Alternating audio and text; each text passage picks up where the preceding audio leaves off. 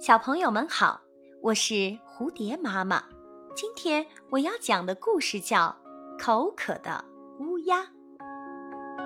有一只乌鸦在做长途旅行，它口渴至极。忽然，它发现地上放了半瓶水，便立刻飞上前去。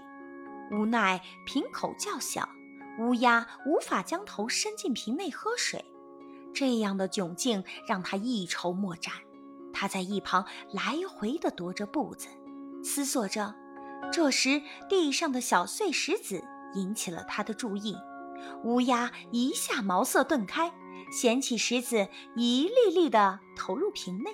随着瓶内的石子逐渐增多，水也渐渐溢至瓶口。最后，乌鸦终于成功地喝到了瓶里的水。这个故事告诉我们。行事之前要多加思考，不要轻言放弃。只要肯动脑筋，就没有办不成的事。